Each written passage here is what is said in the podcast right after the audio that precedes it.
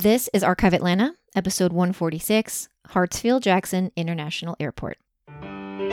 You're listening to Archive Atlanta, a history podcast where each week I'll be sharing a story about the people, places, and events that shape the history of the city of Atlanta. I'm your host, local tour guide, and total history nerd, Victoria Lemos. Hey guys, happy Friday. This week I tackle a big topic on the list Atlanta's airport. And I know we have held the title of busiest airport um, in the world on and off in past years. And COVID has certainly impacted these numbers a lot. But typically, Hartsfield Jackson Airport handles over 723,000 flights a year and something like 260,000 passengers a day. In 2020, the airport handled over 593 metric tons of cargo and mail and reported an operating revenue of $442 million. And we can all talk about how spoiled we are with this airport, with our plane train and our restaurants, like people actually want to eat in. And none of us realize how spoiled we are until we leave and have to go to other airports. So, this week we're talking about all the things how it started as a racetrack, how it became kind of a small airfield, who worked on making it such a big deal, why it's named after the people it's named after, all of this stuff. Before we get into Atlanta, I will share that the rise of the commercial aviation industry really took off after the passage of the Air Commerce Act of 1926. This established an aeronautical branch in the Department of Commerce. It also set up industry standards, you know, rules, regulations, stuff like that. And there was this big push for airmail. And so the idea was that if your city did not have airmail or you know, couldn't receive airmail or a place that airmail planes could land, you would be completely out of the loop. The story of Atlanta's airport begins with the story of the Atlanta Speedway and Asa Candler Jr. You've been listening to the podcast for a while. You know about Sarah Butler, who was on one of my very first interview episodes ever, talking about the Candler building, and Buddy Candler himself. And she's written about the Speedway in depth on her website, which I will put a link in the show notes, but I am going to attempt to summarize it here for you guys. The automobile rage reached Atlanta around the turn of the century. It was something that only rich mostly white men could afford. And in 1908, Edward Inman formed the Atlanta Automobile Club, with Buddy Candler being a founding member. And it was just that, like a social club for these rich men to drive and race their fancy cars. Soon afterward, the name was changed to the Fulton County Automobile Club. In 1909, Indianapolis announced that they would build the world's greatest automobile racing track. And just months later, Buddy Candler bought 290 acres of farmland just south of downtown Atlanta. By May, he and his friend Ed Durant announced their plans to build a world class racing track. I know, you're like, wow, what a coincidence. But it's not. Of course, we're trying to compete. Atlanta was always trying to compete with the rest of the country. Almost a dozen farmhouses were demolished to make room for a center oval, along with living quarters for the racing teams.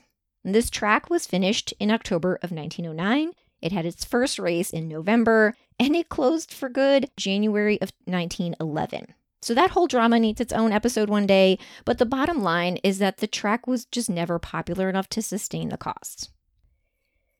So now we have this large tract of land just sitting here until around 1914. In that year, Asa Candler Sr. reclaimed the land and considered selling it. He even got a proposal from his brother, Bishop Warren Candler, to use it for a soon to be relocated Emory University.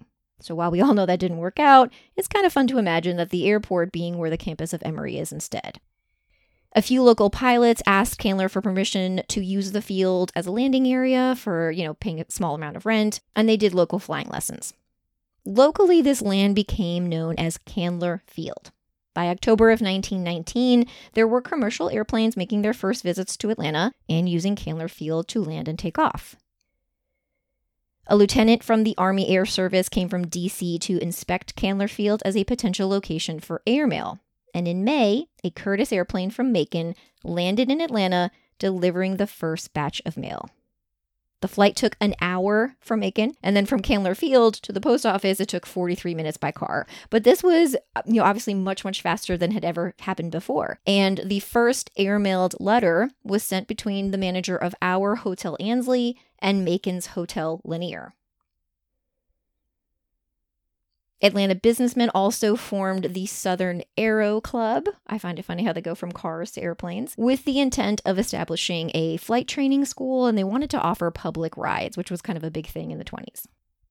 Candler Field would continue to grow in popularity through the early 20s with countless air shows, balloon jumps. There were weddings in airplanes. There were celebrity flyovers. I think I talked about it in the Miss Atlanta episode. They even put like a Miss Atlanta in an airplane. And so it was just a popular place for people to go. In 1925, Asa Jr. approached Mayor Sims with a proposal. Why doesn't the city of Atlanta lease Candler Field to use it as a municipal airport? He would practically give it away, a five year term, with Atlanta only needing to cover the taxes and the upkeep. Within the lease was a provision that would allow the city to purchase a property at any time for $100,000. And this is where the efforts of William Hartsfield come into play. Hartsfield was born in 1890 in Atlanta at his father's house on Butler Street. As a boy, he went to the Atlanta Speedway and saw his first monoplane, where he kind of became obsessed with airplanes. He was a young husband and father when the Great Fire of 1917 happened, and it took away his home. In 1923, already working as a lawyer, he ran for alderman of the 3rd Ward. And this began his political career, which included serving as Atlanta's longest running mayor. But let's get back to 1925. Hartsfield is just a small alderman, and Candler has offered this land for lease. And it was William who knew the potential of having an airport and what that could and would bring to our little baby city. He campaigned hard. Um, I heard a story that apparently he learned how to fly. He took like a ton of flying lessons, wanted to survey the land. He got his pilot's license and he only flew once by himself. But he also um, took the mayor out at the time. And by spring, city council agreed to accept the use, you know, of the land as a municipal airport. He also got Fulton County to aid in the financial cost of grading the field, and so Hartsfield was made chairman of the airport committee. By April of 1925, it opened to use for airplane owners, and by June, a hangar was being constructed. He also worked with county police to keep children and cars off the airfield, which was actually a big problem because so many people wanted to come watch the airplanes. Um, he pushed through tons of emergency funding initiatives in city council. It was almost hard for me to even keep track of, you know, all of these proposals and, and getting them passed. By the following year, he was preaching the need to light the airfield to allow for night flying. That project was going to cost $10,000. And the entire city at this point is just a buzz with the role of the airport, you know, how Atlanta was going to become an aviation hub. It's the 20s, which means it's forward Atlanta. You know, Atlanta is just heavy into that campaign of just how great we're going to be. And this potential airport really played into that. In 1927, famous aviator Charles Lindbergh arrived in Candler Field on his Spirit of St. Louis to a crowd of 100,000 Atlantans. His speech at Grant Field was amplified by a last minute effort of Southern Bell Telephone. It's kind of like the first projection. And at this point in history, Charles Lindbergh is a mega celebrity. And this did wonders for local interest in aviation and the airport. And it wasn't, Hartsfield did not put this on. And like I said, he was still an alderman. But from what I read, he made sure he was in that welcoming parade. Uh, he sat in the car with Fire Chief William Cody. By November, there were two hangars existing and one was under construction, and the airport was officially dedicated. There was a ceremony in January of 1928 with 600 Atlantans showing up in the bitter cold just to celebrate. Just months later, the airfield received official accreditation from the U.S. Department of Commerce and had become an official airmail route. Remember, this was a you know really big deal to con- consider Atlanta being a big player. And so all is going well, right? You know what happens when things go well Murphy's Law. And that's kind of what happened in 1928. So the five year lease that they had with the Candlers was set to expire in 1930.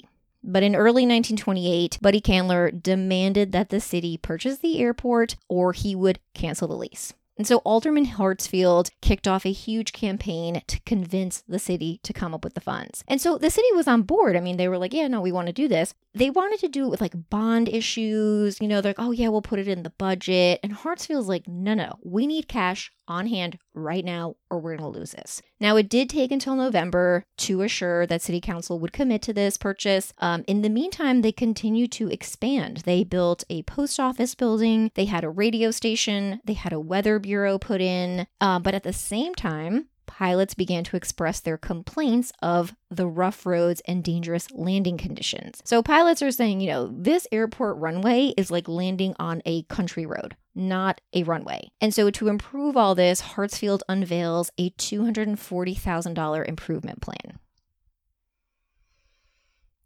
In March of 1929, the deal closed and the city of Atlanta purchased Candler Field outright for $94,500. In June of 1930, just over a year later, Delta Air Service arrived at the Atlanta Municipal Airport.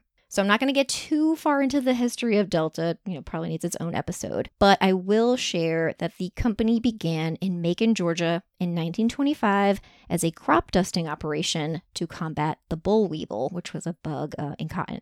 It was called Huff Daland Dusters, and Delta Air Service, that name was incorporated in 1928, named after the Mississippi Delta region. Passenger operations began in 1929, and then, like I just said, in 1930, they extended their service to Atlanta. Let's remember what was also going on in 1930, which is the Great Depression. And I thought about this a lot when I saw this timeline. Like Atlanta bought the airport just months before the stock market crash. So imagine that timing had been different. Like imagine if Candler allowed the lease to run its original term. We might not be talking about the airport today.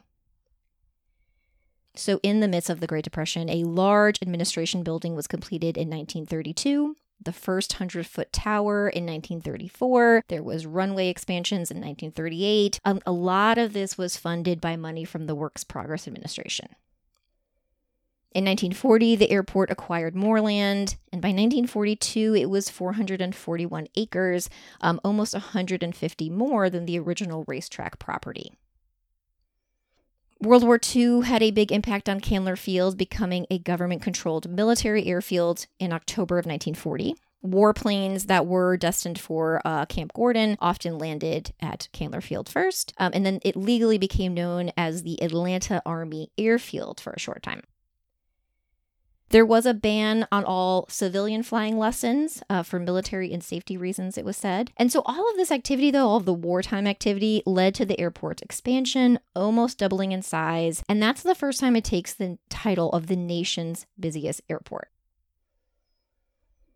In 1942, it was officially renamed the Atlanta Municipal Airport, which, of course, people refused to stop calling it Candler Field we do this stuff today all the time. I mean, I still call Bankhead Highway Bankhead Highway, um, but it's really funny. You could see people like into the 60s being like, I remember when it was Candler Field.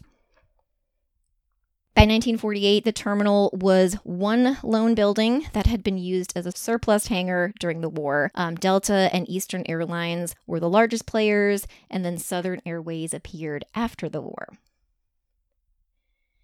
So the 50s were full of funding, expansion, and the pushback that came with that expansion. As early as 1950, Clayton County residents were pretty pissed off about their access on State Highway 85. What was usually an unencumbered route straight into Hapeville was now a series of detours. And there was also complaints about how close the planes would fly to the roofs of their homes. One guy said, you know, I swear this airplane's going to take out my t- TV antenna. Um, those that lived in the Fairfax subdivision, they actually sued I think the airport or the city, but they were like, you know, we bought our house, we bought our dream house with the GI Bill, and now this extension of this 7,000 foot runway, the east to west runway they called it, has completely ruined our property values. Since 1948, Atlanta had been using what was called a temporary terminal, and at the end of 1957, they started construction on a new, modern, jet aged terminal. It was designed by Robert and Co. It was supposed to be about, I think, $12 million, and it finally opened in the spring of 1961. So this had six concourses radiating from a central building. It became at that time the largest terminal building in the country. It was 60 acres long. Um, it had a mile of concourses. It had parking for 52 airplanes. William Hartsfield attended the grand opening, this time as mayor of Atlanta, but then he was also the, you know, the airport's greatest champion, so it was a big deal. My favorite story about this new terminal is that it was packed with people just there sightseeing, you know, not taking airplanes. And this is weird to imagine if you're too young and you had not flown before 9 11 happened. In 1971, a week after Hartsfield passed away, the airport was formally named William B. Hartsfield Atlanta Airport. A few months later, when the first international flights began, which were to Mexico and Jamaica, it was updated to the William B. Hartsfield Atlanta International Airport. Talk about naming the airport actually dated all the way back to 1960. And there's a hilarious quote from Hartsfield where he's like, you know, the only thing anyone's ever named after me was the gorilla at the zoo. Which he's right. And so I mean I think he was kind of saying, you know, he'd be happy to to be have the airport named after him. As new terminal construction wrapped up, editorials were coming out in favor of naming the airport for him, and there was opposing editorials as well. But again, it took like another 11 years and him passing away before they actually did it. In the 1970s, we had the passage of the Airline Deregulation Act, which brought in a bunch of new airlines to Atlanta. Uh, Delta also added the first transatlantic flights with service to London. In 1977, construction began on a new terminal building. And so this was under the mayoral term of Maynard Jackson. Um, he was mayor at the time. He was a big supporter of the airport's expansion. And this new structure was designed by Stevens and Wilkinson, I think a couple other people as well. And it was, at this time, the largest construction project going on in the South. And it cost $500 million. It took years to complete, opening in the fall of 1980. And then it held the title of the largest passenger terminal in the world. And the moving sidewalks and the shuttle system were like something out of a Jetsons episode. At this point, the super cool modern terminal that we had built in 1961 was considered old, small, inefficient, and then eventually in the way. It closed in 1980, and in 1984, in very Atlanta fashion, it was imploded. Maynard Jackson passed away in October of 2003, and so City Council voted to rename the airport in his honor. And that's how we get the current name, Hartsfield Jackson International Airport. Now, the story does not end here. You know, again, I try to keep this under 20 minutes. Um, the airport has continued to expand. I uh, highly recommend the book called Flight Path. I'm going to post a link in the show notes. It talks about uh, communities that were lost, homes that were lost by the author. But I've provided here kind of the earliest history up until the late 70s.